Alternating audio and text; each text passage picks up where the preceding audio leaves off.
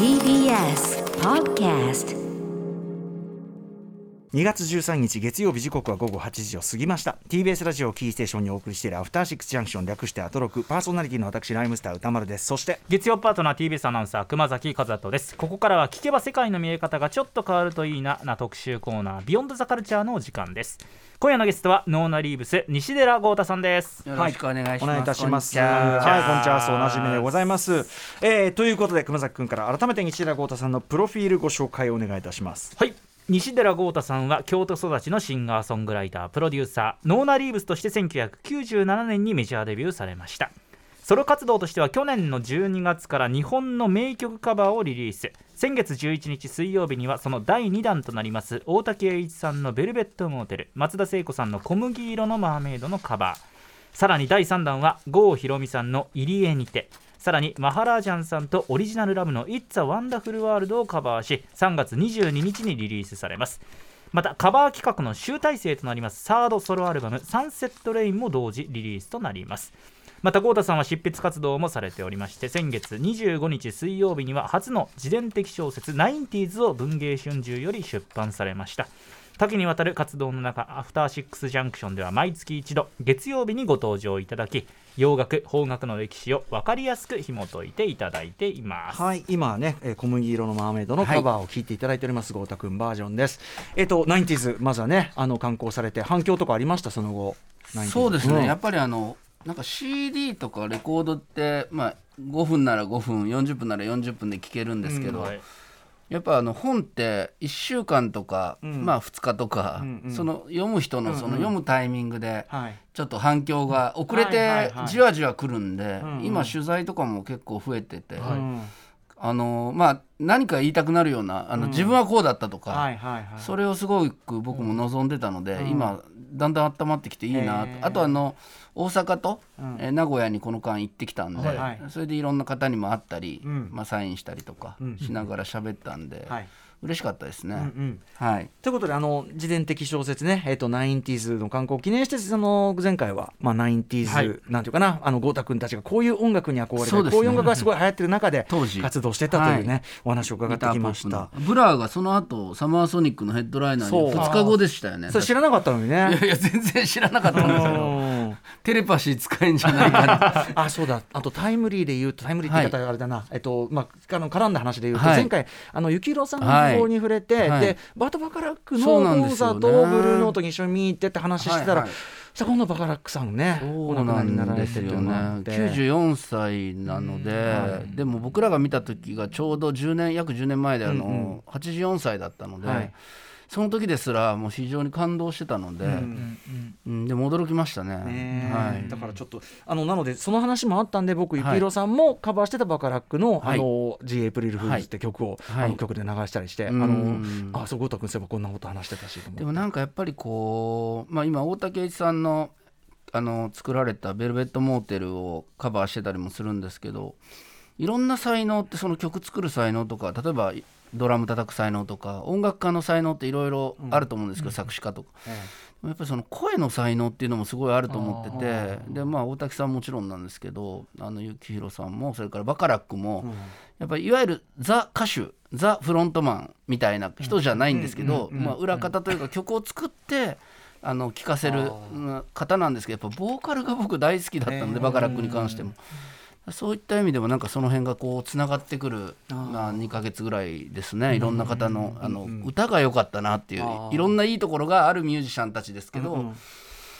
声っていうかうんボーカルが好きだったなっていう方々ですね。うんまあそんなね、はい。あれもあります。はい。えーそんな中、豪太さんはですね、はい。まあリリースラッシュ、まあそのソロアルバムに向けてですね、はい。えーどんどんどんどん曲を出していて、今回も宇宙初出ししていただけるわけですね。そうなんです。また選曲が渋いしということで、えーそうですね。とオリジナルラブの「It's a、はえー、とワンダフルワールド「It's a Wonderful World」これ「風の歌を聴け」という1994年6月に出たうん。アルバムで,、でこれ94年の、まあ、いいわゆるその田島隆夫さんがその意図したことかとは別として世の中的になんていうのか渋谷系っていうような呼ばれ方が、うん。あのして、まあ、海外の音楽のそのソウルだったりファンクだったりポップスのいいところを、うん。90年代的に再構築してでなおかつあの新藤光雄さんのデザインを中心として、パッケージもめちゃくちゃはい。可愛いと素敵だっていうことで、あの新藤さんのねあのニュースもちょっと僕も驚いたんですけれども、あのでもそのそういった文化のまあど真ん中のところにあの田島さんがあの狙ったとか狙わないとかじゃなくて、やっぱりオリジナルラブってその代表的な存在になっていってたと思うんですけど、はいまあ、当時僕の大学のサークルでもこの「風の歌を聴け」っていうアルバム、まあ、その前からですけど、オリジナルラブのことを好きな大学生がめちゃくちゃ多くて、で僕もそれで、あのーかなり遅れてなんですけど僕はあの好きになったアルバムの中の一曲で、まあ、カーティス・メイフィールドとか、まあ、ソウルアーティストのこんな日本人のあの曲があるんだグループがあるんだっていうことで驚いた曲を、まあ、ちょっと今回 90s の曲も入れたいということで、まあ、カバーした楽曲にマハラージャンね。が入ってくれて。この番組もねライブダイレクト出ていただいて大反響を巻き起こしいやほんとすごいんですよ彼、で彼ボーカルとして僕基本認識してたんですけど、えギターめちゃくちゃかっこよくて。でプロデュース頼んだ大日雄大君サナバガンのあの雄大がそのどうしてもマハラージャンにマハさんにギターもう歌もやってほしいっていうことで僕なんか大丈夫かな今ねもう人気急上昇だから、なんか大変なんじゃないかなとか契約とかとか思ってたんですけど、結構それでトントン拍子に進んで。うん。まあ、ちょっとあの僕がファルセットで歌ってマハラージャンはあの地声で歌うっていう組み合わせでちょっとデュエット形式になってるのでその辺も楽しんでもらえればなっていうのと、マハラージャンのギターかっこいいなっていう。ギター注目ですね、じゃあね、はい、そうですね。ドラムは一平君っていうあのサナバガンの沢村一平君なんで、サナバガンチームとそのマハラージャンと僕という感じで歌っております。では、えーはい。宇宙発音ありがとうございます。はい。豪太君から曲紹介お願いします。はい、えー西寺豪太フィーチャリングマハラージャンでオリジナルラブのカバー「It's a Wonderful World いやかっこいい。はい、えー西寺豪太さんのカバー「It's a Wonderful World」を聴いていただきました。かっこいい」ありがとうございます。なんかすごいちょっとロックテイストのファンクっていうか。そうですね、ね。まあ、雄大君が、まあ最後には選曲したんで、まあ、彼のあのノリっていうかこういう感じの,、ん。あの解釈で僕もあの G ラブとか当時のん。90年代の音楽を彼にも教えてるんで、はい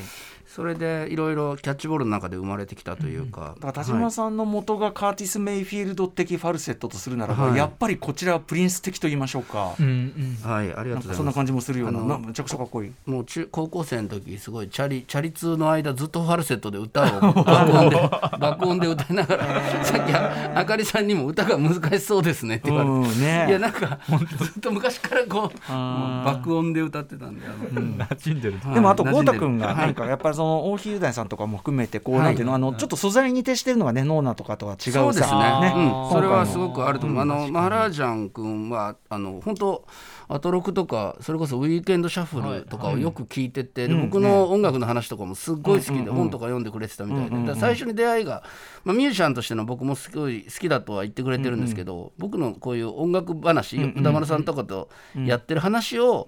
もう学生時代からすごく聞いて、嬉しいね。っておっしゃってたんで、なのでまあそういうところもあっていろいろな音楽の、なんていうのかなシティ・ポップと今言われてるようなあの70年代とか80年代の曲だけじゃない曲も今回のカバーに入れたいなと思って、まさに 90s のから1曲選んだのがこの曲って感じですね。バッチリだと思います。はい、ありがとうございます。超かっこいい。はい。ということで、えー宇宙初オンエアさせていただきました。西田豪太さんの「It's a Wonderful World」ソロアルバムも完成も後ほど欲しいといったあたりで今回のテーマはこちらです。ノーナリウブス西浦豪太プレゼンツ洋楽スーパースター列伝 90s ガールズ R&B グループ特集。はいということで、まああの先ほどから言ってる豪太さんの自伝的小説「90s」が、まあ、さ先月発売されまして、はい。でそれを元に先月の特集では90年代のイギリスを代表するロックバンドブラオアシスなどなど、えーまあ、こんな音楽が当時流行ってたよとかね、はい。こんな音楽を聴きながら豪太君たち音楽活動してましたよというような話を伺ってきました、はい。今回はちょっとそれのなんていうかスピンオフというか続編というかそんな感じですか？あのこのこの前本当にあのこんなのかかってたよの中にここっち側も入れたかったんですけど、はい入れると収集がつかないとか時間も足りなかったんで、ええうんまあ主にちょっと UK 一旦分割してたんですけどまあ僕個人の、まあ、本当にずっと好きだった音楽の好みっていう意味では今日かけるような曲の方が、はい。まあ、ポップなファンクというか R&B というか、はい。あのどちらとも取れるみたいな音楽は僕は割と好きだったので,、で特にまあ90年代になるとラップがをするメンバーがいたりとか、うんはい。まあ、3人4人ではい。コーラスしたりして、それでそれぞれ歌もうまいし魅力的っていう女子グループが本当にたくさん出てきて、端的に言えばヒップホップのグルーヴを完全にそのもう R&B とか、まあ、言っちゃえばはいポップミュージック的なところに、はい。あのうまく消化するのが完全にできたきたのが90年代まあ初頭うん。ぐらいかなって感じがするんですよね。ね。でまああのよく僕が話してたジャネット・ジャクソンとか、はい。まあ、それからホイットニー・ヒューストンとか、あ、あの次の世代といいますかね、あの10代だったり20代だったりの若い世代が特にまあやっぱり僕はよく言うんですけど70とか80年代とか90年代とこう変わり目で、ガラッとこうなんかその2年前と全然違うやんみたいなノリがやっぱりこう、はい。ディケードの変わり目でいろんなことが変わって、ファッションも何から何まで考え方が変わって、はい。でその、まあ、余波というか、まあ、同時進行的というか日本でも、まあ、宇多田ヒカルさんもそうですし、まあいろんな形が、そのでこういう、まあ、R&B ディーバたちの影響っていうのが本当に日本の歌謡曲というか今お茶の間にまで全部浸透して、まあ、TLC なんかは100万枚日本で売ってるんで、はい。そういう意味でもう普通に日本のヒット曲にもなってたというような時代のはい。曲な、を今日はなんかどっちかというとこういい曲みんなで聴いて楽しみたいと言いますか、まあ世界一好きな曲をまた持ってきたんで、はい。さっきね今までおなじみの世界一好きなの。あの嘘つきみたいになっているっていうのがすごい好きなんだよ。本当にまあ今回は本当のことをねもうまあ今いつも本当なんですけど今回も本当のこと今回もベスト1からベスト3ぐらいばっか持っちゃ持ってきちゃって、もううウイローのようにはみ出るかっていう。でも本当にいい曲ばっかりなんでまあ、はい今日はなんかそのポッドキャストとか、うん。というよりはこうラジオだからこそ、はい。まあ、曲を聴いてみんなでうんうん。こう味わってもう一回楽しもうよ、まあ、知らない人は本当にあこんなのあったんだ。と、うんうん。で特に、えっともう本当に、まあ、僕がね言わ言わずもがなって話なんですけど今あの韓国の5人組のニュージーンズ、はいこの番組ねの特集しました。もういろんな方がもね。ねうんよ吉明さんもそうでしょうし、まあ、それは好きだろうなという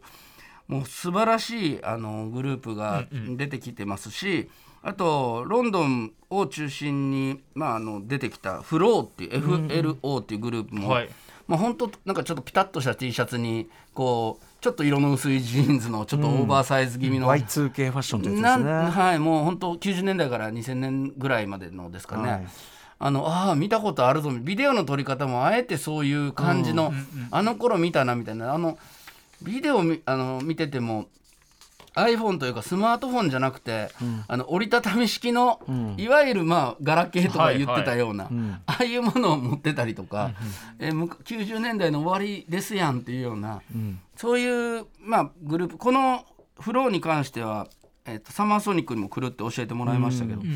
まあ、こういう世代のもう本当に素晴らしい音楽の、まあ、なんていうのかな元というか、あの90年代のその参考にしているようなグループの曲をいくつか、はい。えーかけていきたいなと思うんですけれども、まずね僕やっぱり、まあ、い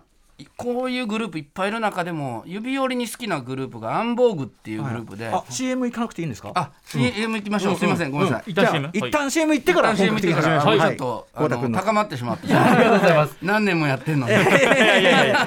90s R&B グループ特集です。はい After Six Junction. はい。ということで時刻は8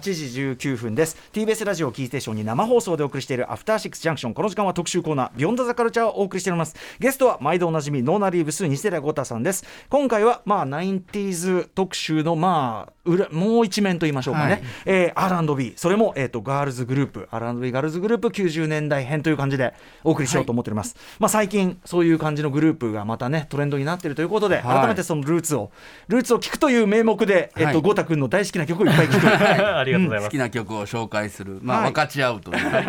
あの回なんですけども。行ってみましょう。はい、アンボーグというグループが4人組で、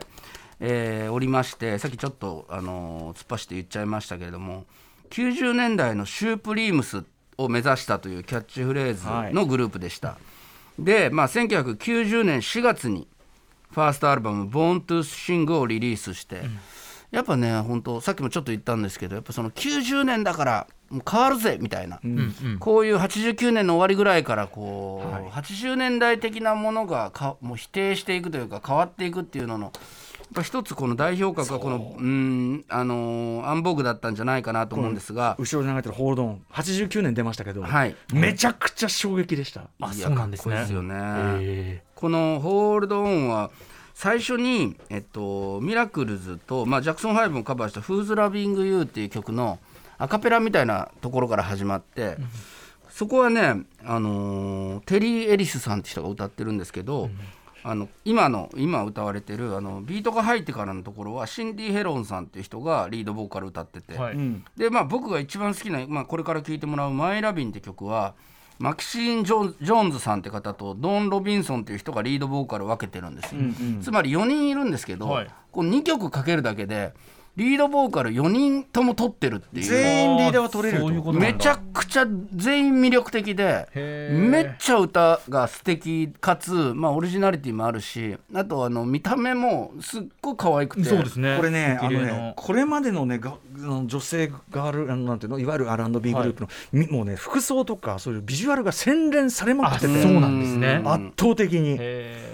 ちょっとねあの本当にあの美しいんですけど、はい。あの顔僕マキシーンさんとドーンさんがすごくなんか僕には似てる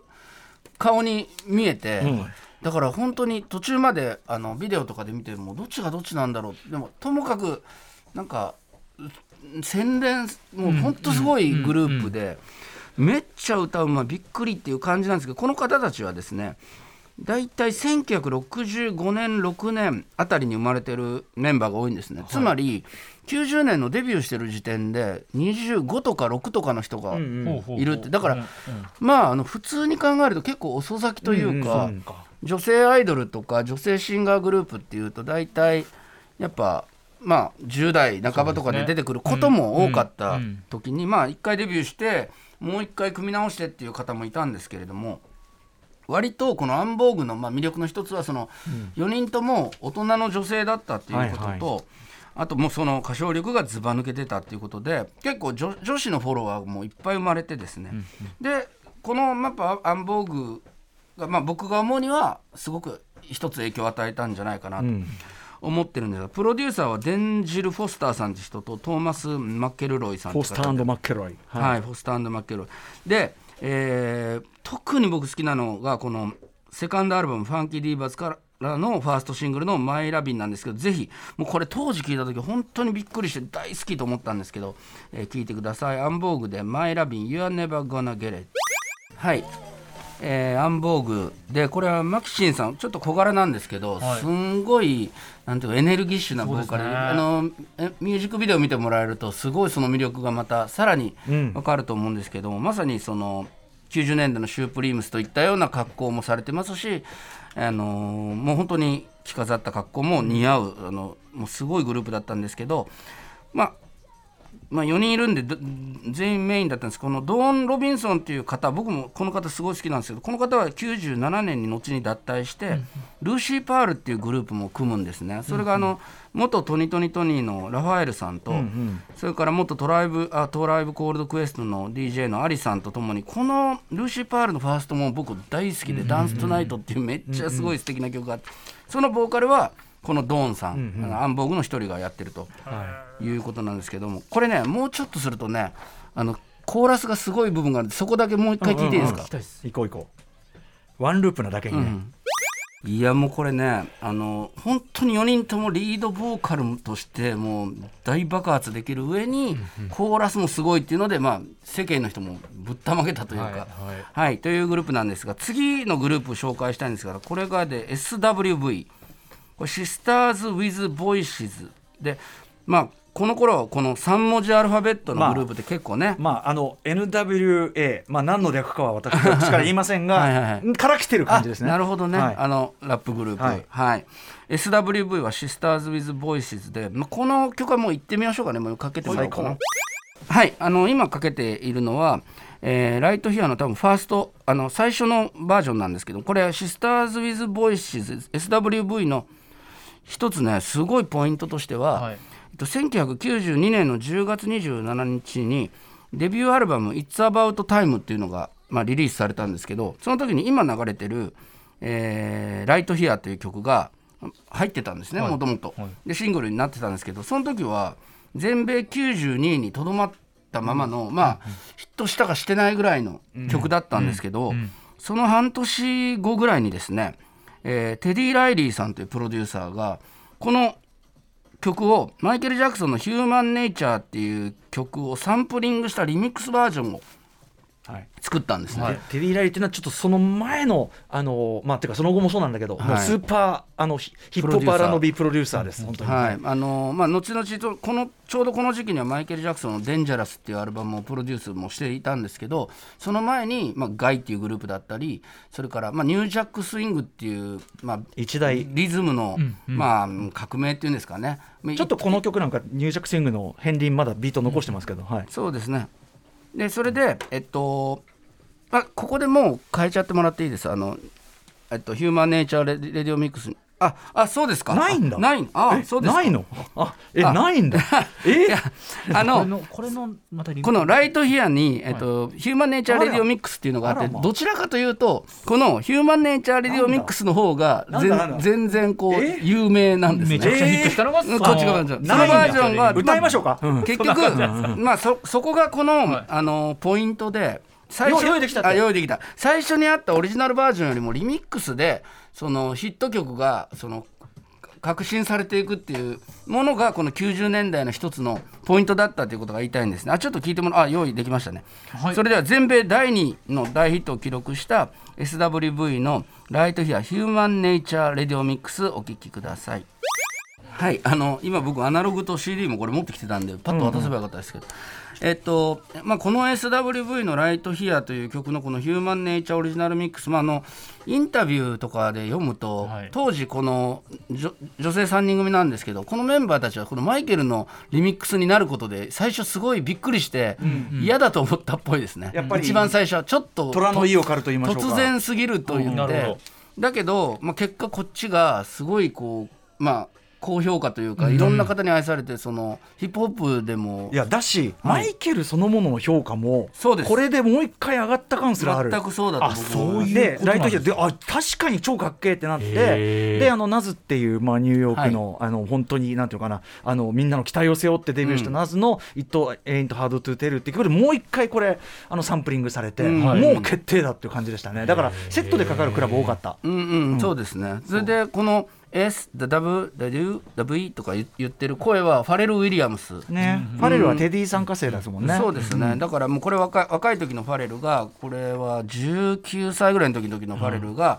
その言っていてでこの SWV のセカンドアルバムでは、まあ、あの新人だったそのファレルと、えーチャド・ヒューゴという仲間で組んだザ・ネプチューンズというプロデュースチームがこう、まあ、大きくなっていく一つの飛躍する、あのチャンスを、まあ、ここでもらったというグループでもあるということで2000年代以降の予感も入ってるわけよね。そうですね、うん。あのまあ、この曲は本当に、まあき、あんま嫌いな人がいないというか、当時、まあ、マイケルあんま好きじゃない人でもこれはいいよねっていう人が多かっいたんで。やよくできてるこれ。はい、本当今それこそそのフローだったりニュージーンズとかの、まあ、これも吉明さんもおっしゃってると思うんですけどそのサウンドの一つのもう型みたいなものはここにあるんじゃないかなと思ってます、そして TLC というグループがあの登場していきます。はい。えー1992年にこれまたあのテディ・ライリーと同じように、うん、当時の、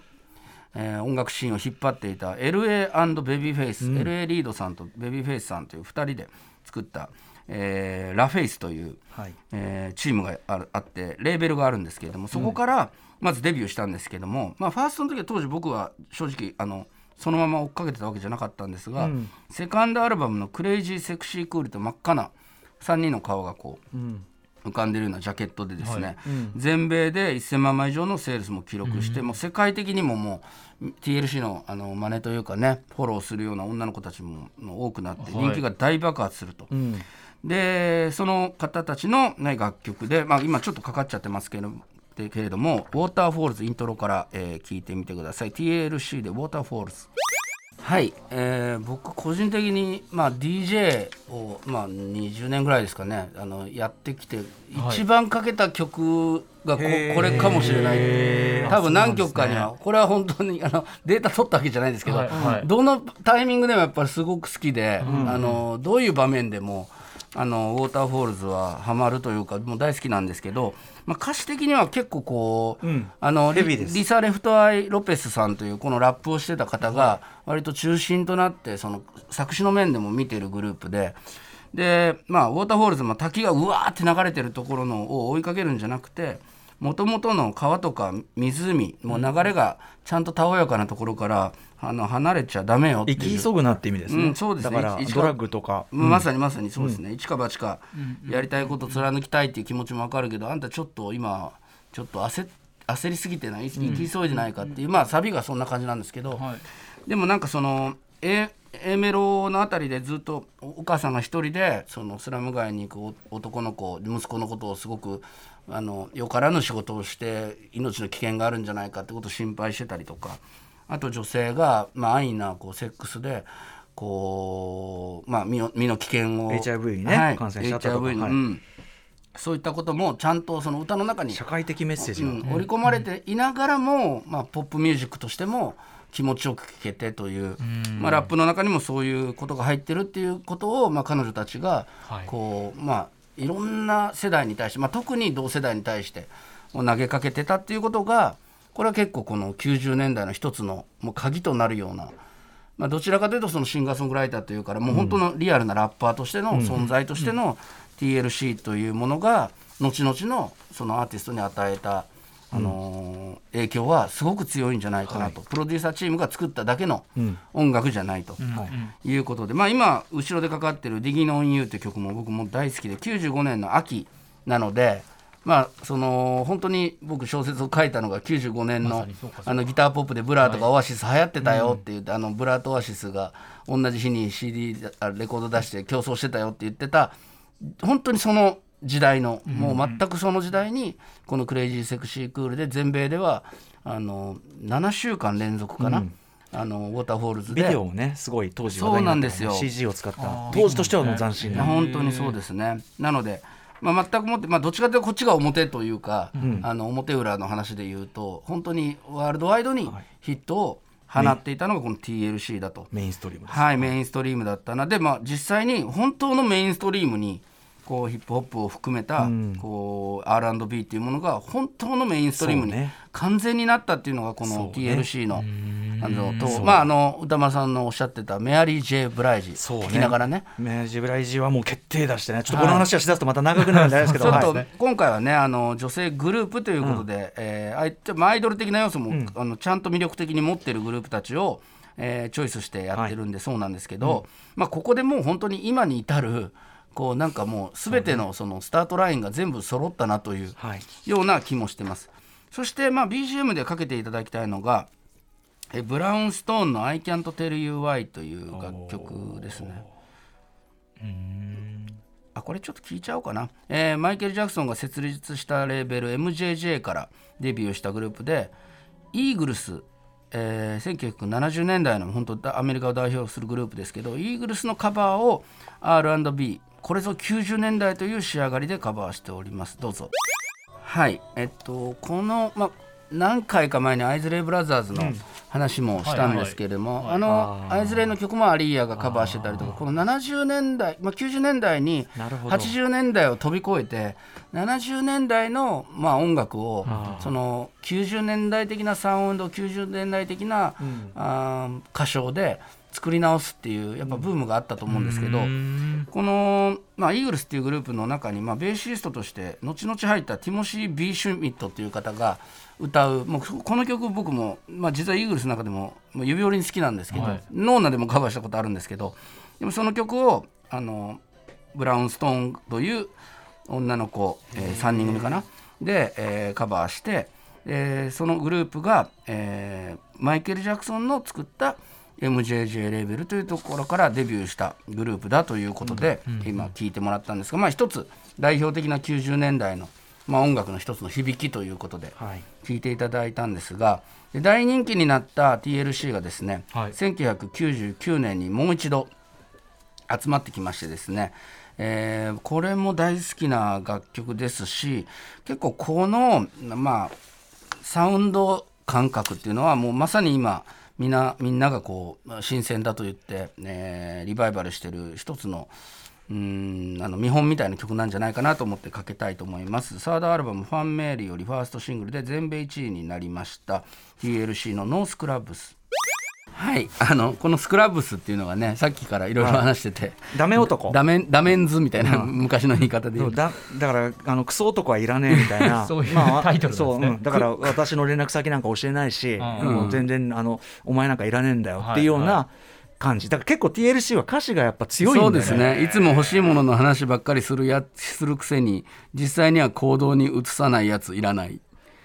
車を持ってるくせにいつも徒歩そうあんたのこと。いまだに実家で母親と暮らしてそんるな内容なんだ彼女が彼女がいるくせに大事にしない、お金もないのに私と付き合おうなんて嫌よ。そんなダメ男。だからやっぱラッパーアティチュードなのよ、まあそうです。んちょっと強気ですよね。そうそういうことなあんですね。のクリープってまた別のヒット曲とかだともうああの、うん。あんたが適当こいてるんだったらはい。私だってし忍び足忍び足で遊びに行くわよみたいな。全然やっちゃうわよみたいな。親友の車の助手席から身を乗り出して私に声をかけようとするやつなんていらない。具体的。ちょっといい別にだだからそこまで言わないでもさいいでもやっぱさ毎行を笑わしてくる感じがさちゃんと、うん、あのラッパーっぽいのよ。パンチラインですよね。そうそうそう。そうそうそう。まああの本当にここであのまあ、ちょっとそれぞれのうん。やりたい、あの3人の TLC の3人のやりたいことが別にあるというようなことにもなって、うん。でリサ・レフトアイ・ロペスさんラップを担当して、まあ、歌詞も割とメインで、えー引っ張っていた方がですねソロアルバムを出したんですね。このアルバムからも1曲聴いてもらいたいんですけど「Supernova」から、えーこれはもう2001年になっておりますけれども「The Block Party」聴いてください。リサ・レフトアイ・ロペス。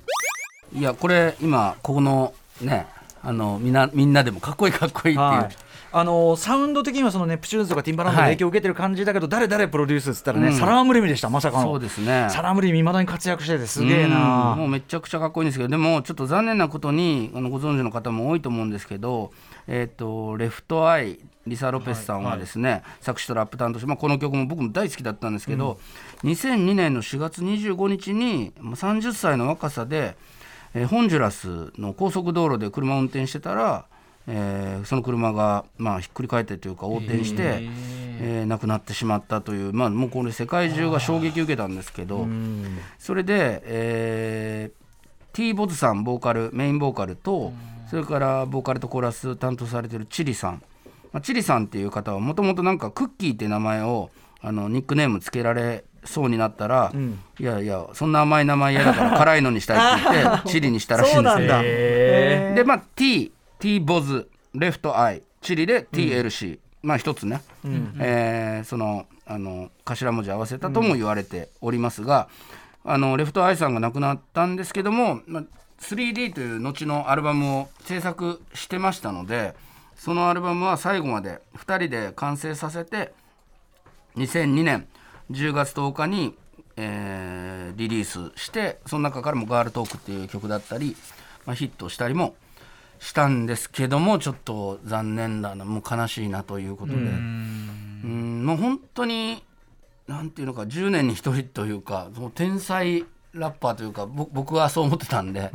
大好きなアーティストだったのでまあその意味ではすごく残念なんですが、まあ、今今にもいなんつうか、それこそ k p o p も含めてはい。さまざまな影響が。特にそのアティチュード面っていう意味ではレフトアイね、うん。TLC におけるさそうですね。めちゃくちゃ重要だから、うん。ってことは今のいろんなガールズグループだったりとか、はい。ね。そうなんです。てことですよ、はい。本当に。今日かけた曲は本当素敵な曲ばっかりなんであの他のあの楽曲もいろいろ探ってみていただければ嬉しいなと思っております、はい、どれも素晴らしかったです。あありがとうございます。90年代最高はい、はい。えーということで改めまして西寺豪太さんの初の事前的小説 90s が文芸春秋から税別1600円 ,1600 円1600円で発売中なので、ははい。い同時代にはこんな今日みたいな曲も流れてましたという感じ。そうですそうです。まそして豪太さんお知らせ事他に。はい、えーっとですね、3月22日に、えー今の、えー後ろでかかっております「It's a Wonderful World」と郷ひろみさんの「入り江にて」という曲をカップリングしたアナログシングル。これこのシリーズで3作目になるんですがリリースさせていただきます。こととですね、え3枚目のソロアルバム「サンセットレイン」が3月22日。これは CD でリリースされるということで今絶賛アルバムのジャケットあのデザイン終わりギリギリっていう感じでえーやっております。音はできております。ありがとうございます、あの皆さんよろしくお願いします、まあまあまた毎月ね追って、はい。またいろいろあの聞かせていただければと思います、ということで今夜のゲストはおなじみノーナリーブス西寺豪太さんでした。豪太君ありがとうございました。ありがとうございました。あ